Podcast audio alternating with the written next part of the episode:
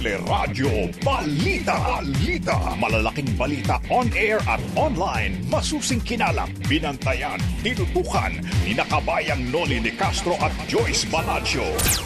Sa Teleradyo Balita.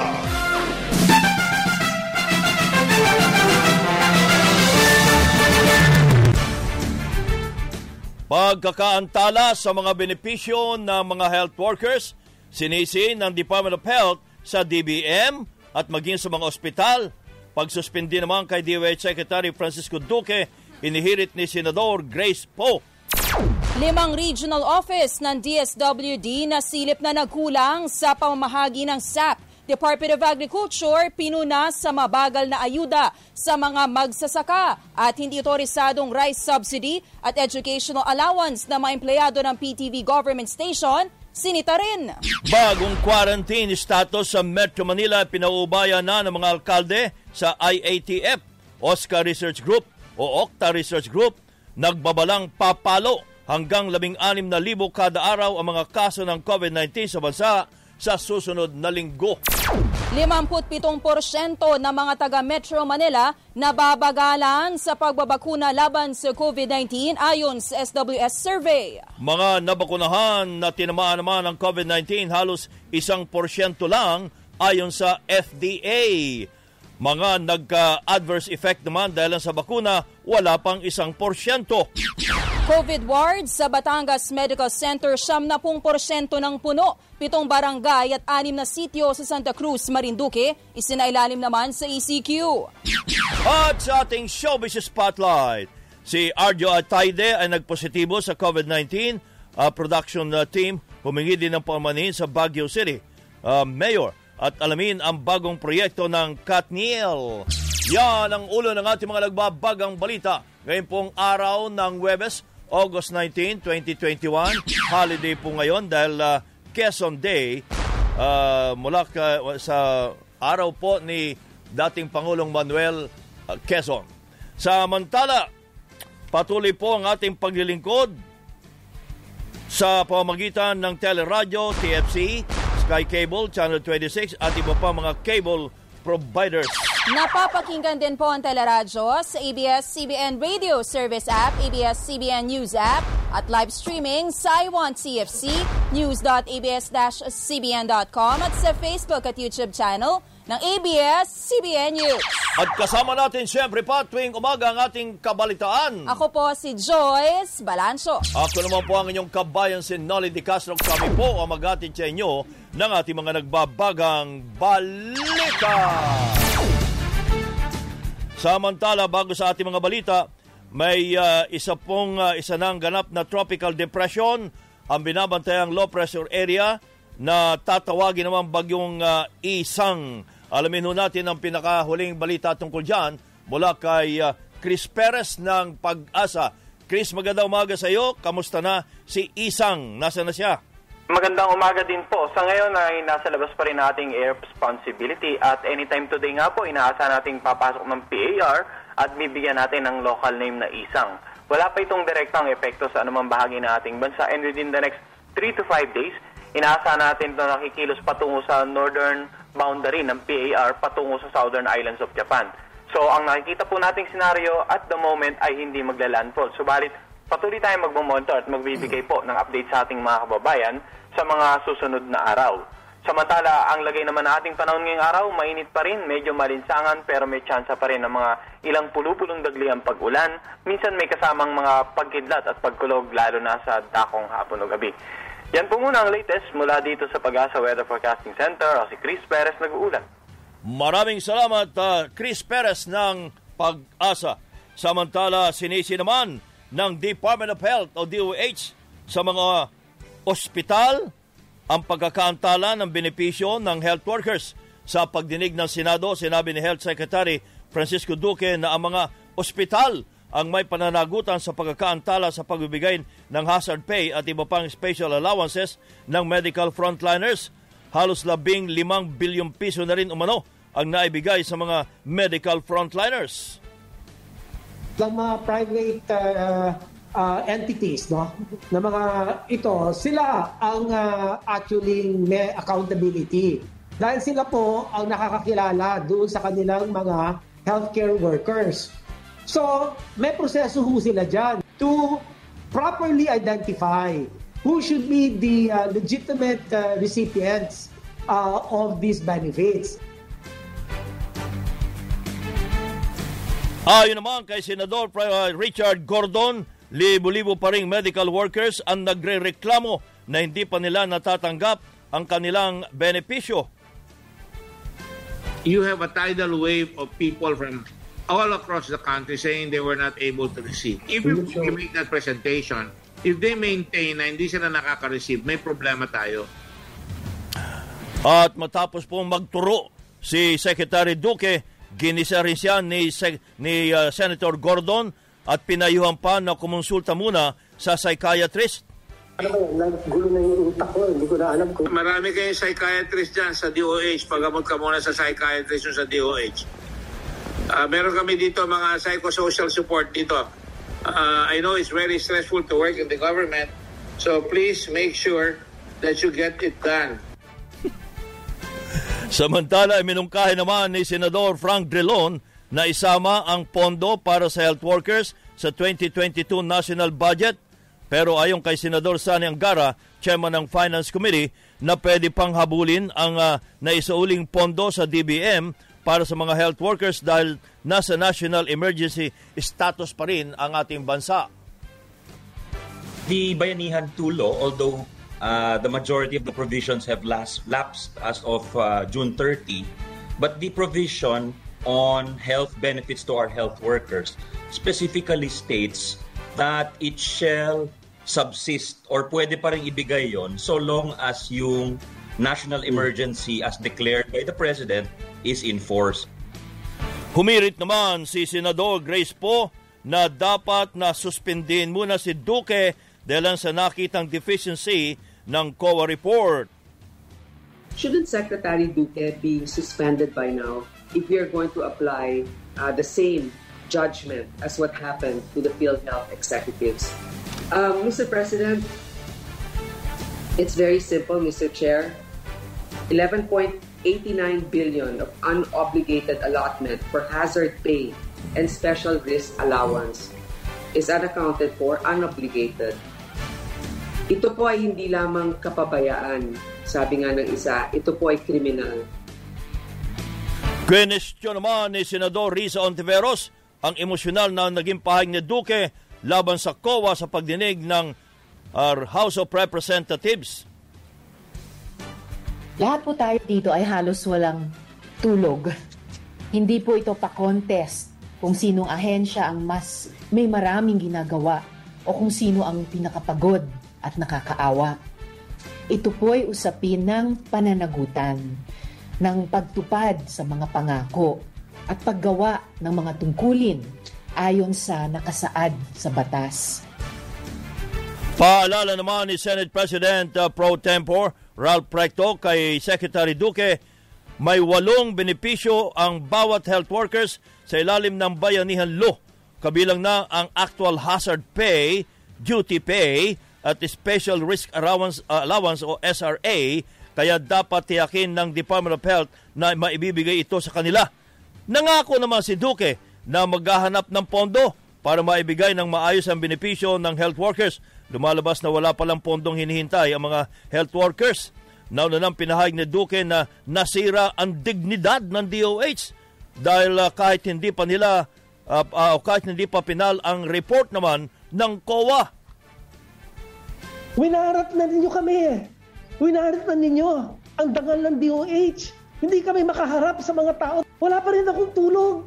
Ilang gabi na po ito. Kasi this is really unfair, unjust. That this judgment has been handed down clearly without giving the DOH the full 60 days within which we should have given our rejoinder. So masakit po talaga sa amin ito. Kasakit na ang mga tao ko. Por Diyos, por Santo, mahawa naman kayo. Yun ang pakiusap po ni uh, Secretary uh, Duque na winarat ninyo. Samantala si Dr. Jose Rene de Grano, ang Pangulo naman ng Private Hospital Association, ah, Incorporated. Dr. Degrano, magandang umaga po.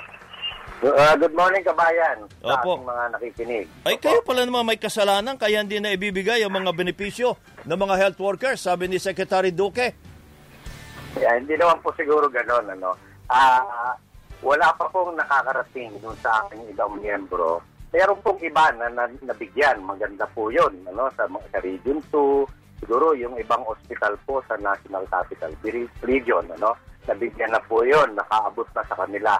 Pero yung sinasabi po nila na hinohold ng mga private hospitals, eh, doon po sa aming survey, eh, yung mga ano, nakahold pa po sa mga opisina ng Department of Health. At yung iba nga po, pinapadaan pa nila sa local government units na hindi naman dapat po ganun. Lalo po nagtatagal pag dumadaan sa ating mga Ah, pinadadaan pa sa mga units. mayor, congressman, ganon? Ay, eh, ganun po eh. Hindi naman sa congressman, sa, sa LGUs po. Sa- sa mayor. Ngayon. Sa mayor po. Kasi po, ah, tapos ang mangyayari niyan, nag, parang magkakaroon pa sila dapat ng board resolution para ma-release po. Sabi ko, wala naman Wala silang kinalaman ng mga papel. mayor dyan. Oo. Opo, yun nga po, dapat diretso. Yun po yung sinabi doon sa hearing kahapon ng Senate. Ah, na dapat, yung, pag private, hindi na dumaan dyan sa mga local government units. Pero talaga po, Hindi kahit public ho, ba't kailangan dumaan kay mayor? Hindi naman pera ni mayor. ay ay ang ano po niya siguro siyempre under uh, under the ano nila yung uh, mga Ang local hospital. government na ganyan mga Okay. hospital baka Oo. po dahil doon Yung devolve Opo. sa, talagang devolve na sa ah, LGU.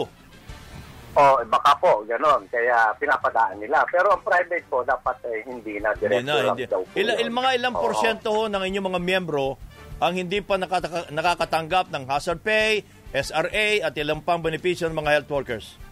Ay siguro po mga around uh, mga kalahati po pero wala kaming definite amount Kalahati yan pa. eh, at, saka mga kalahati pa kasi pero ang sinasabi naman po nila nandun na sa mga opisina ng Department of Health naghihintay lang po sila na maayos itong mga MOA na sinasabi nila ayun yun lang po uh, Ano- alam ano- ano ba, ma- bureaucracy Anong no? maayos yung Oo. COA?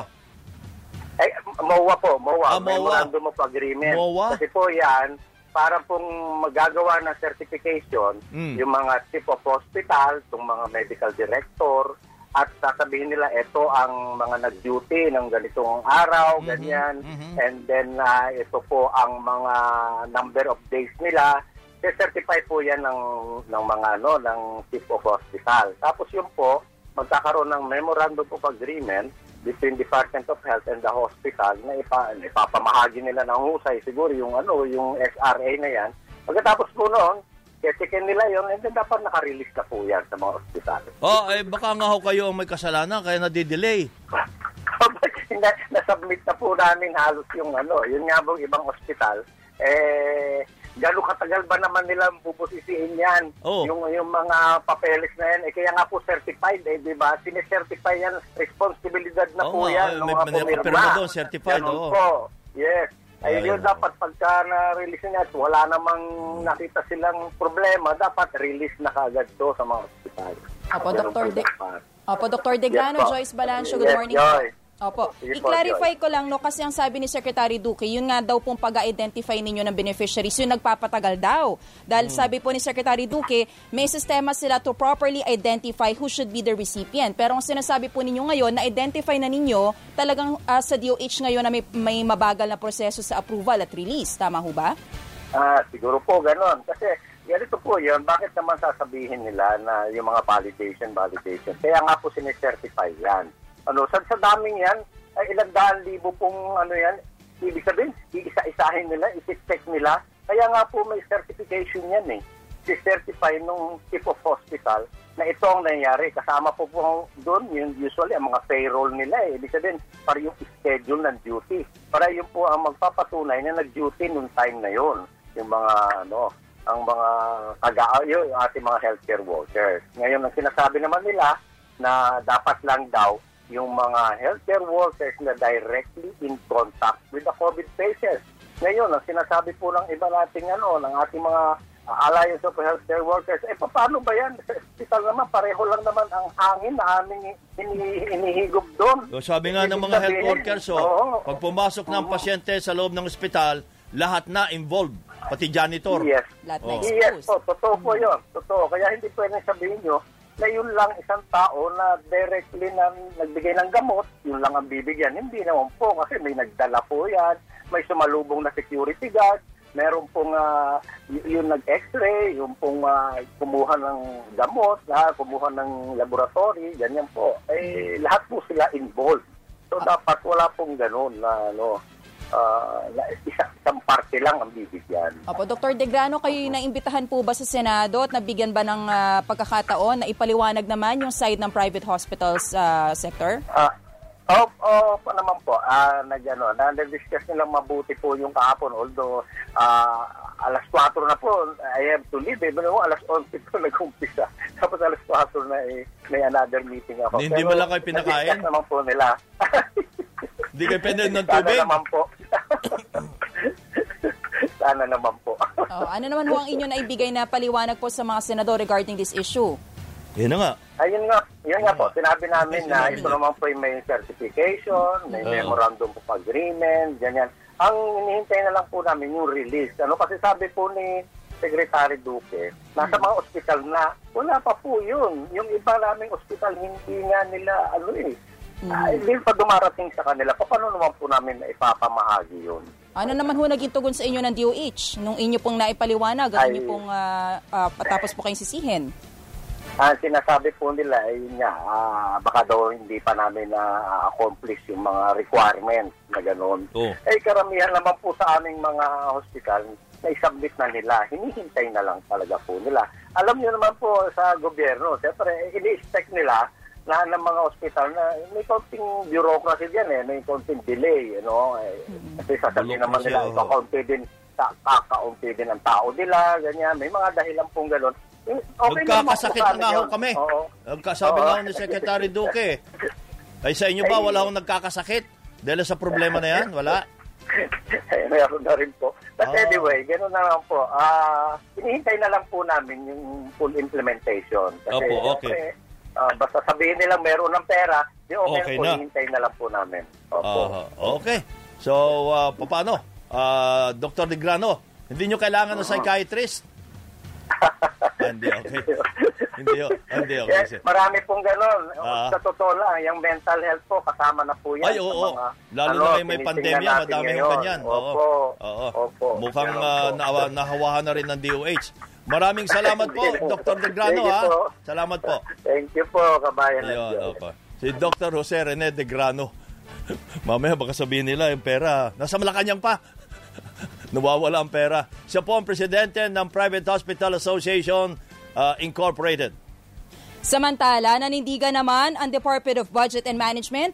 Sabi na nga po ito ni Officer in Charge Undersecretary Tina Rose Maricanda na wala po sa kanila ang pagkukulang kung bakit nabitin ang benepisyo na dapat ibinigay na nga po sa mga healthcare workers. Sinabi sa teleradyo ni Kanda na nasa 32 billion pesos ang request ng Department of Health, gayong malinaw sa Bayanihan 2 na 13.5 billion pesos lamang ang alokasyon sa kagawaran. Bagamat naibalik anya ng ah, DOH itong 2 bilyong piso, wala anyang legal basis na ipalabas ulit ang pera para bayaran ang benepisyo ng healthcare workers dahil kailangan magpasa na batas para ma-release ang nasabing halaga.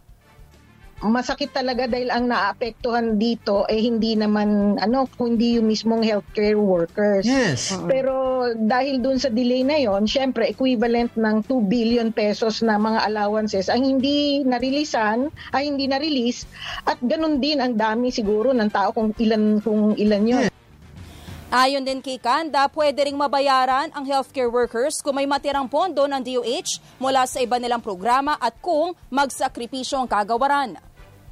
Ang tinitingnan namin dyan, yung talagang mga hindi kinakailangan ng mga paggagastusin, ano?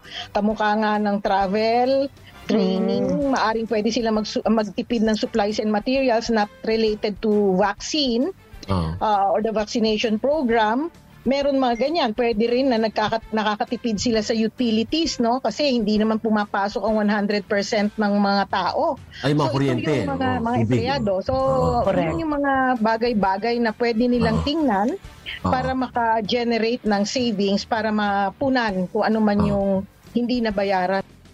Yan po si DBM Undersecretary Tina Rose Marie Kanda. Samantala, nawala sa monitor ko Yan. Si Dr. Ramoncito Magnaye. Siya po ang Medical Center Chief ng Batangas uh, Medical Center. Dr. Magnaye, maganda umaga po. Salamat po. Yan, nawala tuloy yung Zoom niya. Yan, sa lahat Ayun. ng inyong uh, pagpili at pakinig. Yan. Yan, Okay na, okay na, okay na ho, okay na. Nasa, na, may video na ho kayo. Ah, kamusta ho ngayon ang kaso ng mga COVID uh, dyan sa Batangas Medical Center? Um, medyo dumadami po for the last uh, two weeks. uh, nakita na po namin ng trend na increasing po ang cases namin both on the uh, admissions at saka yung pong mga nagpa-positive.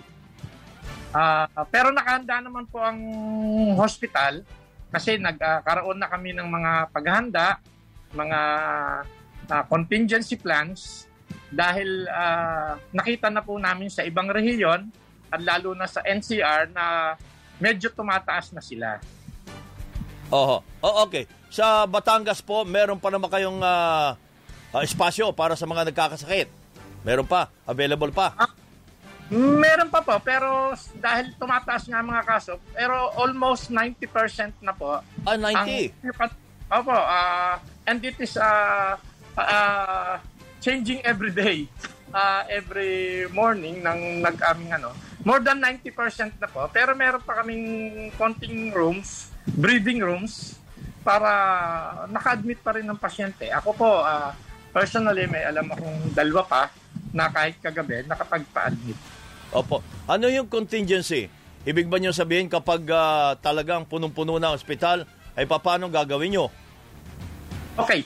Doon po sa aming contingency, ah meron po kaming ah, indicators na pag nag 70% na eh nag na i-start na kaming nag-implement itong aming mga contingency plan at pag nag 90% mas ah ah, maigting na paghanda at uh, pagpapa-implement. Ang amin pong mga ginagawa ay una, nagdadagdag po kami ng COVID areas or COVID beds. At ito pong recently, nagdagdag kami ng 22 beds ah, para ma-accommodate yung incoming. And there is a plan, siguro in the next few days, to add additional 33 beds para po sa COVID. Yung pong aming mga, halimbawa, yung outpatient, eh, less na po muna ang aming ginagawa kasi yung pong parte ng aming outpatient ay nireserve namin o ginawa namin extension ng ER. Pero tuloy pa po yon at amin pong pinapaigting ang aming tinatawag na telehealth. Uh, kung maaari po ay wag munang face-to-face o binabawasan yon para po gamitin natin ng teknolohiya para makapagpatingin pa rin ang mga pasyente sa aming mga doktor. Opo, Doc. Ang sabi po ninyo, nagdadagdag kayo ng mga kama, pero ang ating healthcare workers, kaya pa po ba na tumanggap ng dagdag ng mga pasyente? Well, as of now, saludo po kami sa aming mga healthcare workers. Kasi sa aming paghanda, ah, pinaghanda na rin namin sila ng each department ng mga, lalo na yung nurses, ng contingency plans. Meaning, meron po kaming first call, na yun ang regular, na tumatao sa COVID. That we have already readied a list kung sino po yung second on call, third on call. Ah, para po, ah, minsan nag-overtime, yung pong nasa-nasa na, non-COVID areas ay nag-rotate sa COVID areas ngayon. Sa ngayon naman po, eh, ah, naayos pa namin ng schedule, pati mga doktor, pati yung ng specialties, tumutulong na rin sa triad, sa emergency room, pati po mga consultants namin, nagjo-duty na. Oo. Pero ganun pa man, humihingi kami ng dagdag na augmentation para sa HRH kung magpapatuloy pa to. Eh, gamit po natin sa mga ospital. Kaya pa Isa po pa ba? pa rin yun sa mga hinanda namin. Ah, ah, last few weeks, nag-meeting na kami at ah, may increase na po kami ng buffer stocks sa medicines, sa supplies, pati po oxygen. Kinausap na namin yung aming supplier na ah, magkaroon ng ah, kung Ah, sa ngayon, okay pa naman kami. Ang aming stocks up to 6 6 months yung aming inventory. So, ah, kung magkaroon po ng ah, ah, emergency agad pagkukulang, uh, kausap na po namin sila na dadagdagan ang delivery sa amin. Opo. Marami po mga ospital ang ah, mga napapabalita po na yung mga nagbabantay sa COVID patients sa paligid na lang ng ospital nanunuluyan or natutulog. Ganyan din po ba ang sitwasyon sa labas po ng inyong ospital? Ah, minsan po. Kasi ang mga napupunta po sa Batangas Medical Center ay kung saan saan. Ah, may nilagay kaming area. Meron no ba mga lugar na, meron nung lugar sa Mindoro na pumupunta rin dyan? Mas maabot pa ho hanggang Romblon. Wow, wow. may mga Mindoro na pumupunta po sa amin. Ganun ba? Kasi ah, sa aming kar- karating na rehiyon, Oh. eh, din ho ang level 3 hospital na pinupuntahan. Yung mga uh, provinces. So meron po kami, mga Marinduque, ah, at ah, buong Calabarzon po. Sometimes nung unang surge, yung mga taga Maynila, minsan nakakaabot pa po sa amin. At kaya pa po ninyo sa inyo pong capacity ngayon na tumanggap pa po ng ah, mga COVID patients outside of Batangas? Well, ang amin lang pakiusap ay i-coordinate. Ah, may mga times oh, na, bawa, dumaming admissions, ah, sunod-sunod ang dating, tapos eh, hindi pa lumalabas ang mga pasyente. Kaya po nagkakaroon ng matagal. Kung coordinated po ito, minsan ang ginagawa namin pagdating ng ambulansya, hindi na pinapababa sa emergency room. Ah, dinediretso na namin sa COVID ward. Kung coordinated, doon po minsan nagkakaroon ng concern kung basta dadating at ah, hindi na-coordinate sa amin kasi bababa pa yon, bibigyan namin muna ng first aid sa ER at ihahanap namin ng room. So, kaya pa po naman namin at ginagawa po namin yung tinatawag na accordion pipe. Ah, meaning, pag may surge, may increasing trend, nagdadagdag kami ng rooms. Even the sometimes yung ibang eh, non-COVID areas, kino-convert namin. Sa COVID areas, gumagawa rin po kami yung tinatawag na cohort. Halip po, isang pasyente lang sa, pasyente, sa isang kwarto, yung isolation rooms, eh, bawa, mag-ina o magpamilya, isa naman ang at that sila ay positive, pinagsasama na po namin sila sa room, hindi na po sa isa. Marami po kaming mga strategies na ginagawa. Yung iba po naming rooms na isolation rooms ay convertible into an ICU kung kailangan. O yung healthcare workers po ba natin, wala naman po masyadong ah, nahahawa sa mga pasyenteng may COVID? Okay naman po sila? Uh, there was a time after the uh, May, uh, the March-April surge, bumaba na po ito. Ang nakaka uh, concern lang ko ay this past few days, siguro in the last few weeks or five days, medyo nakikita po rin namin na medyo may increasing trend na rin po para sa ating mga healthcare workers. At mainly, ito po yung nakikita namin, eh, hindi naman hospital, hindi, yung mga duty po sa COVID, hindi po sa pasyente nahahawa, kundi sa community transmission. Ah, ito po yung nakikita namin dahil doon sa tinatawag nating tracing na somewhere sa pamilya or sa kapitbahay or doon sa sinamahan sa pagbabiyahe may na positive. So, pinag-iingat po namin lahat, mas pinapaigting namin ang health protocols at medyo at talaga pong mahigpit kami sa sa ano, para maiwasan ito. Pero yun po talaga yung trend na nakikita namin. Okay. Dr. Magnaye, maraming maraming salamat po at maganda umaga. Magandang umaga po sa inyong lahat. Si Dr. Ramoncito Magnaye ng uh, Medical Center, ang Medical Center Chief ng Batangas Medical Center. Alas 7.30 ang ating oras. May mga balita pa tayo tampok sa Teleradyo Balita. Tuloy ang ating mga balita. Nakita rin sa pagdinig ng Senate Blue Ribbon Committee kahapon ang lawak ng COA report matapos na isa-isahing ungkatin ng mga senador ang mga kinikwestyong pondo. Kabilang dito ang may 11.8 billion pesos na unobligated funds o hindi nagastos na pondo 42 billion pesos na management uh, of fund transfer o nailipat sa ibang ahensya, 1.4 billion pesos na unreported donation at 3.4 billion pesos na undelivered at uh, unutilized na equipment. Ayon kay Senador uh, Mig Subiri, magulo ang paliwanag ng DOH lalot sa bawat usapin ay iba-ibang opisyal ang sumasagot at hindi para sila makapagbigay ng dokumento.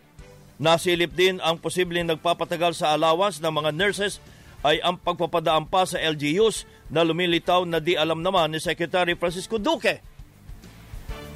They denied it, but the hospitals are swearing by it. Ito, ito yung mga messages na tatanggap ko na they have to have a MOA pa daw. Dapat magkaroon pa daw sila ng MOA sa local government units dahil yung pondo daw na download sa kanila. Gid pa na Subiri, pinaghirapang ipasa ang bayanihan law pero nakapanginayang na ibabalik lang sa National Treasury ang mga hindi nagamit na pondo. Nakukulangan naman si Senator Risa Hontiveros hindi lang sa paliwanag at mga dokumento kundi sa konkretong aksyon ng Department of Health sa COA report. Sinabi sa teleradyo ni Senator Hontiveros, partikular siyang nalabuan sa 42 billion pesos na undocumented fund transfer o pondong inilabas ng DOH at dinala sa procurement service ng Department of Budget and Management. Wala rin anya malinaw na paliwanag kung bakit hindi na ibigay ang para sa healthcare workers kulang na kulang pa rin ang commitment kanina uh, ni Sec Duque on behalf of Department of Health na uh, kanilang iwawas to. Ganitong kalaking pera, walang dokumentong kompleto. Talagang malabo talaga. Nagkaroon ng turuan muna. Pero siguro dahil nga ang problema ay kailangan higit sa DOH ay magwasto. Pero primary sila ha. Kasi mm-hmm. sila naman talaga ang pinaka-responsable dapat sa healthcare workers. Lalo na sa gitna ng isang pandemya.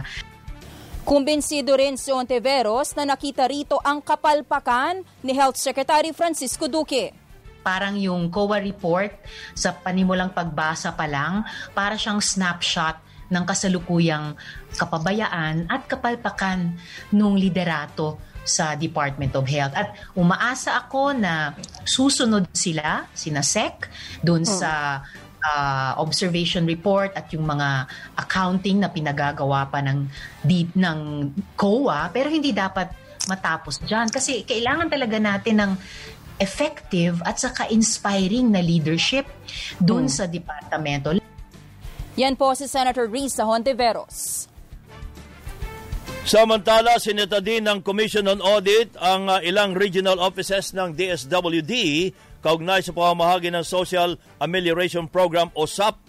Lumabas na hindi nagamit ng maayos ang limang uh, field offices ng kagawaran ang pamamahagi sa mahigit 780 million pesos na pondo ng SAP na pagkaitan din ng ayuda ang mahigit sa 139,000 na kwalipikadong residente dahil napunta ang pinansyal na tulong sa mga hindi naman kwalipikadong benepisaryo.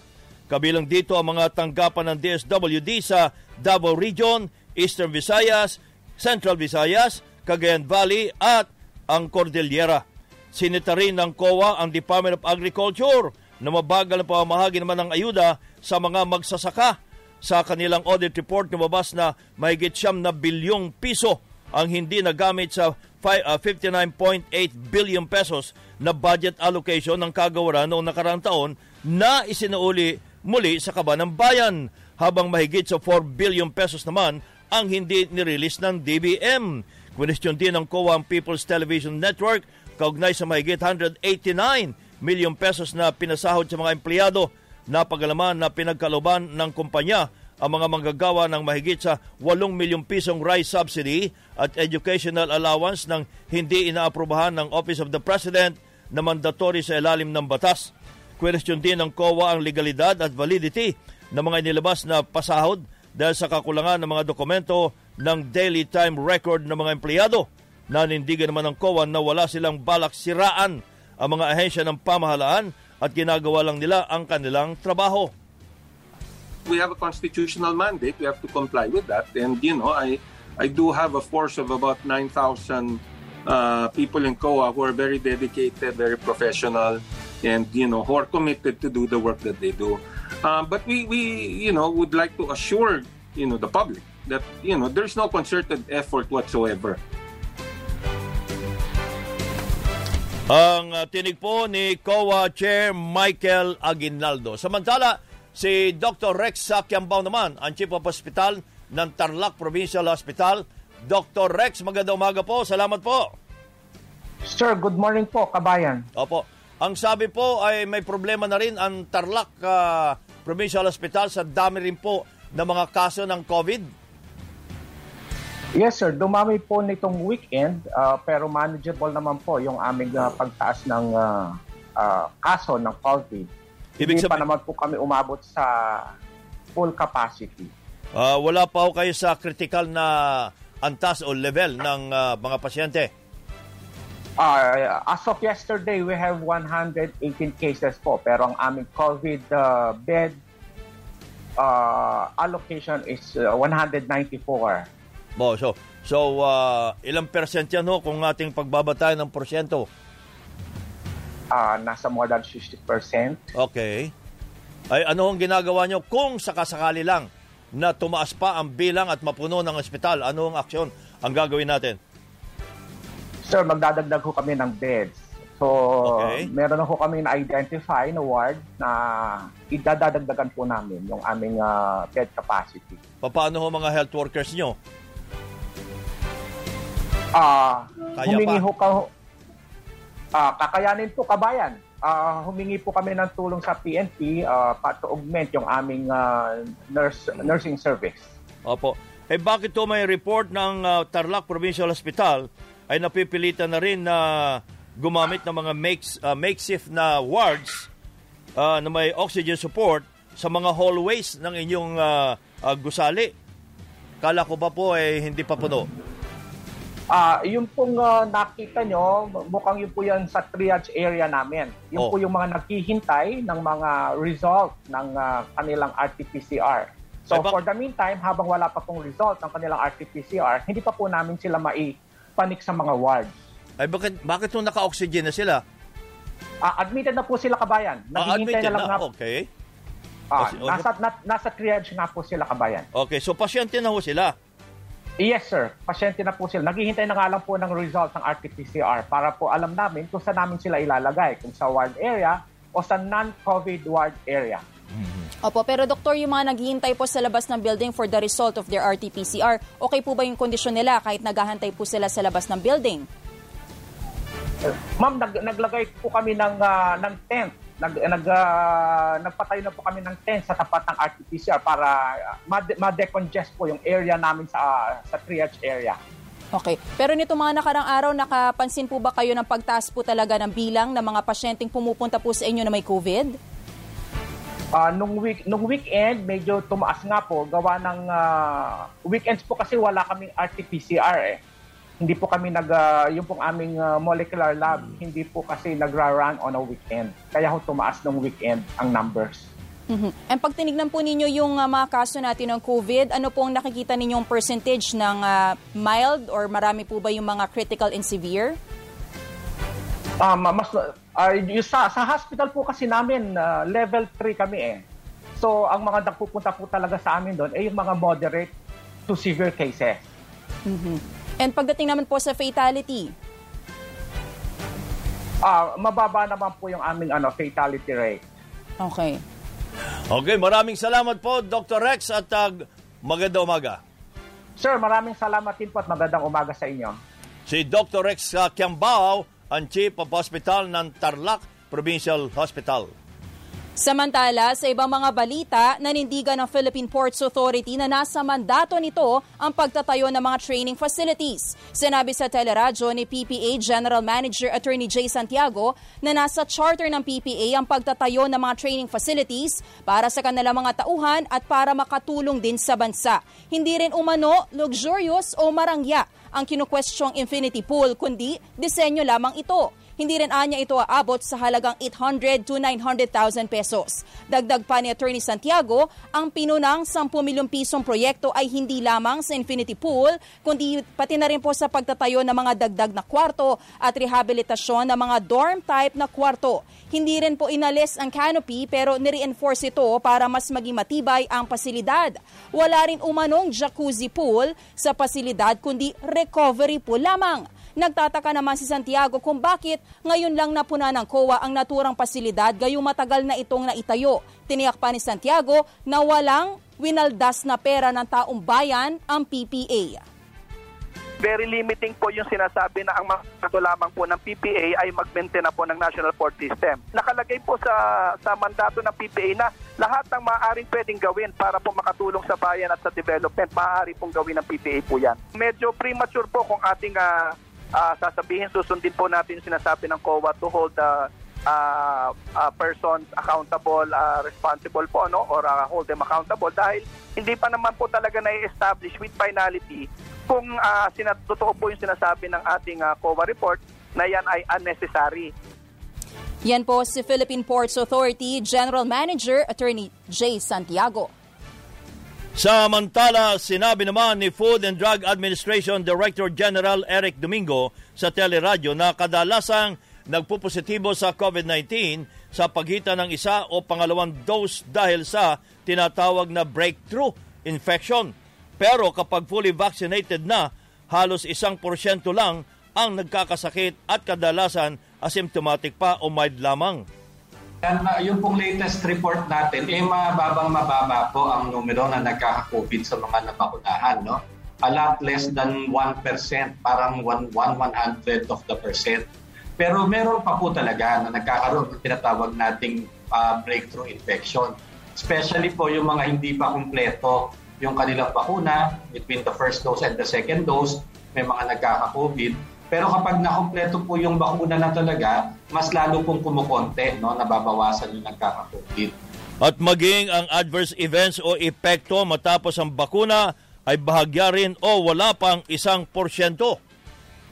Ang atin pong adverse events monitoring, ano, kabayan, less than 1%, parang 0.25% ang nagkakaroon po ng adverse events. And doon po sa mga nagkaka-adverse events na na nagre-report, ay mostly mild. Yung pananakit ng katawan, mm. yun po konting sakit doon sa lugar ng ineksyon, may mga sinisina ng isa o dalawang araw. Nilinaw din niya na wala talagang bakunang 100% na mabisa laban sa COVID-19. 75 to 94% lamang anya ang efficacy rate ng mga bakuna pero kapag nabakunahan na at tinamaan ng COVID-19, kadalasan nga ay mild lang at hindi naman namamatay. Ipinauubaya na ng Metro Manila Mayor sa IATF ang pagdidesisyon sa quarantine status sa NCR matapos ang ECQ bukas. Ngayong araw, isa sa pinal ng IATF ang kanilang rekomendasyon kay Pangulong Rodrigo Duterte kaugnay ng mga susunod na quarantine classification. Aminado naman ang mga lokal na pamahalaan na mas maluwag ang pagpapatupad ng ECQ sa Metro Manila. Ito'y dahil kapansin-pansing mas nakakagalaw pa rin ang publiko kumpara sa lockdown noong nakaraang taon. Sinabi naman ni Marikina Mayor Marcelino Teodoro na sinabayan ng ECQ ng malawakang pagbabakuna at pamimigay ng ECQ ayuda.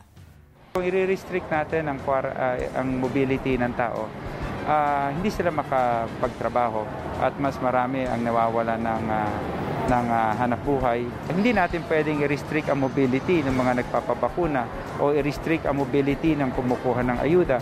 Pagkakuha ng ayuda, hindi naman to uuwi agad dahil uh, may dala-dala silang pera na pwede na magamit sa pagpamamalengke. Hirap din ang mga barangay sa pagpapatupad ng ECQ dahil mas marami ang nakalalabas na authorized persons outside of residence o APOR. Yung ECQ noon talagang very strict noon. Halos sa uh, kami nga, minsan naglalakad kami na wala kaming transportation. Pero ngayon, ang uh, open ng mga transportation. At uh, pero iniobserbahan pa rin nga yung ano yung uh, protocol.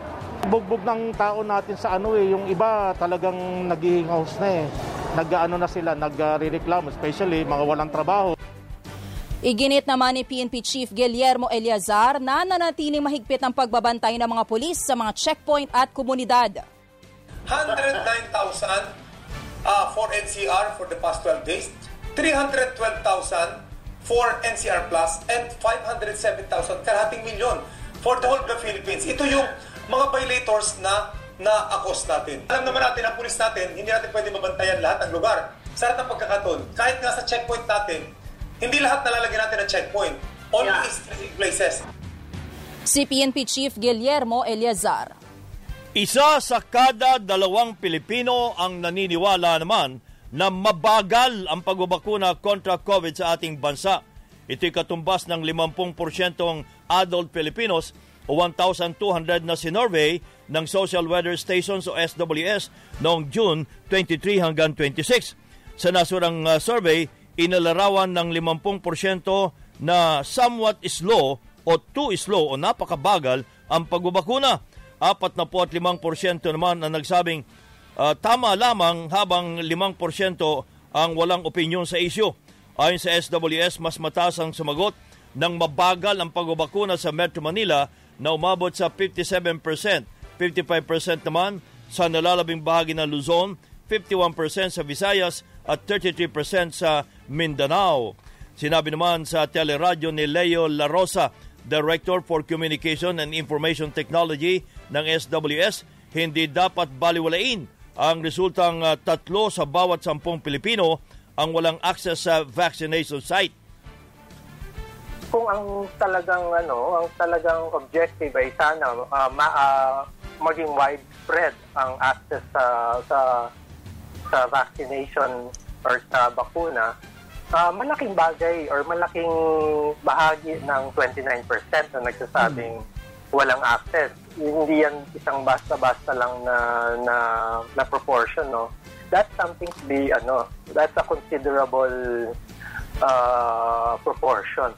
CSWS Director Leo La Rosa. Nagbabala ang Octa Research Group na posibleng pumalo sa 15,000 hanggang 16,000 kada araw ang may tatalang kaso ng COVID-19 sa bansa sa susunod na linggo. Ayon kay Professor Guido David, dahil na rin ito sa pagtaas ng mga kaso ng COVID sa Southern at Central Luzon, nababangga naman sa epekto ng enhanced community quarantine sa Metro Manila. Sinabi ni David, bahagyang bumagal ang mga kaso sa NCR pero bumilis naman sa Calabarzon at Central Luzon. Ayon sa kanya, ito ang dapat tugunan dahil karamihan ng mga manggagawa sa Metro Manila ay nakatira lamang sa mga kalapit na probinsya. Samantala, tiniyak naman ng pamahalaan na mababakunahan ang lahat ng adult population sa bansa. Kasunod dito ng akusasyong inupuan ang tripartite agreements sa pagbili ng COVID vaccines. Sinabi ni Vaccine Czar Secretary Carlito Galvez Jr. na determinado ang National Task Force Against COVID-19 na makakuha ng ligtas, epektibo at sapat na supply ng bakuna. Nagbubunga na ang mga hakbang para mapabilis ang rollout ng mga bakuna at malapit na maabot ang target na pagtuturok na 750,000 kada araw. Hanggang noong August 15, umabot na nga po sa 28 million doses ang naiturok na bakuna sa bansa. At dumating na sa bansa ang mahigit sa 365,000 uh, doses ng Pfizer vaccines na binili, man, o binili ng pamahalaan. Mahigit isang daang libo rito ay pamamahagi sa Cebu at Davao habang ang natitira ay lalaan sa Metro Manila. Naniniwala naman si Senate Majority Leader Juan Miguel Subirin na bibilis ang pagbabakuna kung lalagdaan na ang multi-party agreements para sa pagbili ng COVID vaccines ng mga lokal na pamahalaan at pribadong sektor. Inihain na niya ang resolusyon para maimbestigahan ang pagkakadelay sa pipirmahan na mga kasunduan. Wala pa. Almost all have not been signed. It boggles the mind. Once again, nandito na po yung pondo. These tripartite agreements were were um, prepared six months ago. Hindi ko alam ano ano ang rason. No? Gusto ba nila na papogi lamang na national government lang nagbibigay ng bakuna, which for me is again inefficient. Hindi naman sa ganun, uh, kasi ang nakita natin, uh, reality check, tingnan natin, hirap yung, ano, uh, yung kontrata na halos imagine 300 ang magiging signatories sa Western Law. That's a very complicated uh, matter. Mahihirapan sila. They want a simple contract. Sinabi rin ni uh, Galvez na inihinto muna ng Moderna at AstraZeneca ang pagtanggap ng vaccine orders na dadaan pa sa multi-party agreements dahil din na niya sa limitasyon sa supply nais ng Sinovac, Pfizer at uh, Gamaleya na gawing prioridad ang order na bakuna ng gobyerno. Nakatagda naman maglabas ng patakaran ang Department of Health para payagang mabakunahan na rin ang kasama sa vaccination centers na nagpabakunang senior citizen o may comorbidity. Sa A3 po, yun lang po may mga immunocompromised states. Ibig sabihin, yun pong mga nagki-chemotherapy, yun pong nagkaroon ng organ transplant, yun pong mga uh, meron hong sakit na hinang-hina na sila at kailangan talaga ng alalay pagpupunta doon, babakunahan din po yung kasama nila. Si Health Undersecretary Maria Rosario Vergere Umabot na sa 1,776,495 ang mga kaso ng COVID-19 sa bansa. Ito ay matapos madagdag ang nasa 11,085 na bagong kaso kahit siyam na laboratorio ang nabigong magsumite ng datos. Sa nasabing bilang, 30,623 ang namatay habang mahigit 105,000 pa ang active cases. Dahil sa pagtaas ng mga kaso, inirekomenda ni Health Undersecretary Maria Rosario Vergere ang paggamit ng surgical face masks sa mga itinuturing na high-risk settings. Pag sinabi po nating medical grade mask, ito po ay ginawa mismo para i-filter niya yung mga organismo sa hangin. Pero mas nag, tumataas ang protection kapag ka medical grade po ang mask. Because as I've said, there are these specific filtering mechanisms. So kapag cloth mask po, wala pong ganun, no? Ang cloth mask. It's just ordinary. Tinakpan nyo yung ilong nyo at bibig and kapag ho nagsasala na yan, maari pa rin ho tayo magkaroon ng infection. Ano? Although mababa na dahil meron naman takip ang ating ilong at bibig. Pero ayon sa DOH, maaari pa rin pong gumamit ng cloth mask pero dapat gawing dalawang patong. Mahalaga rin ang tamang pagsusuot ng face mask para makaiwas sa sakit. Mahalagang matandaan na maayos dapat ang paggamit ng mask. Um, kasi nakikita naman natin uh, sa pang-araw-araw na maraming nakasuot ng mask and yet nakalitaw yung ilong or hindi nakalapat ng maayos sa paligid ng kanilang ilong at bibig. At kahit ano pang gamitin natin yung klaseng mask, kung hindi maayos ang pagsuot, walang masyadong pakinabang. Si Dr. Ana Onglem ng DOH Technical Advisory Group. May mga balita pa tayo tampok sa Teleradyo Balita.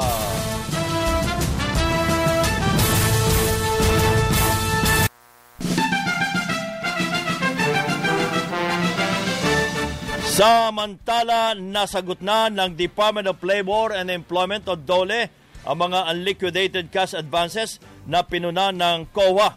Sinabing aabot na sa 1 of 572 billion pesos ang unliquidated cash advances ng DOLE ay sa COA para sa implementasyon ng iba't ibang COVID-19 programs ng kagawaran. Naipaliwanag na nila umano ang unliquidated cash advances ayon kay Bello, partikular ang perang pinadala sa mga labor attache para sa financial assistance ng uh, OFW. Naantala lang umano ang liquidation ng ilang opisyal dahil sa mga border control at iba pang aberyang dulot naman ng pandemya.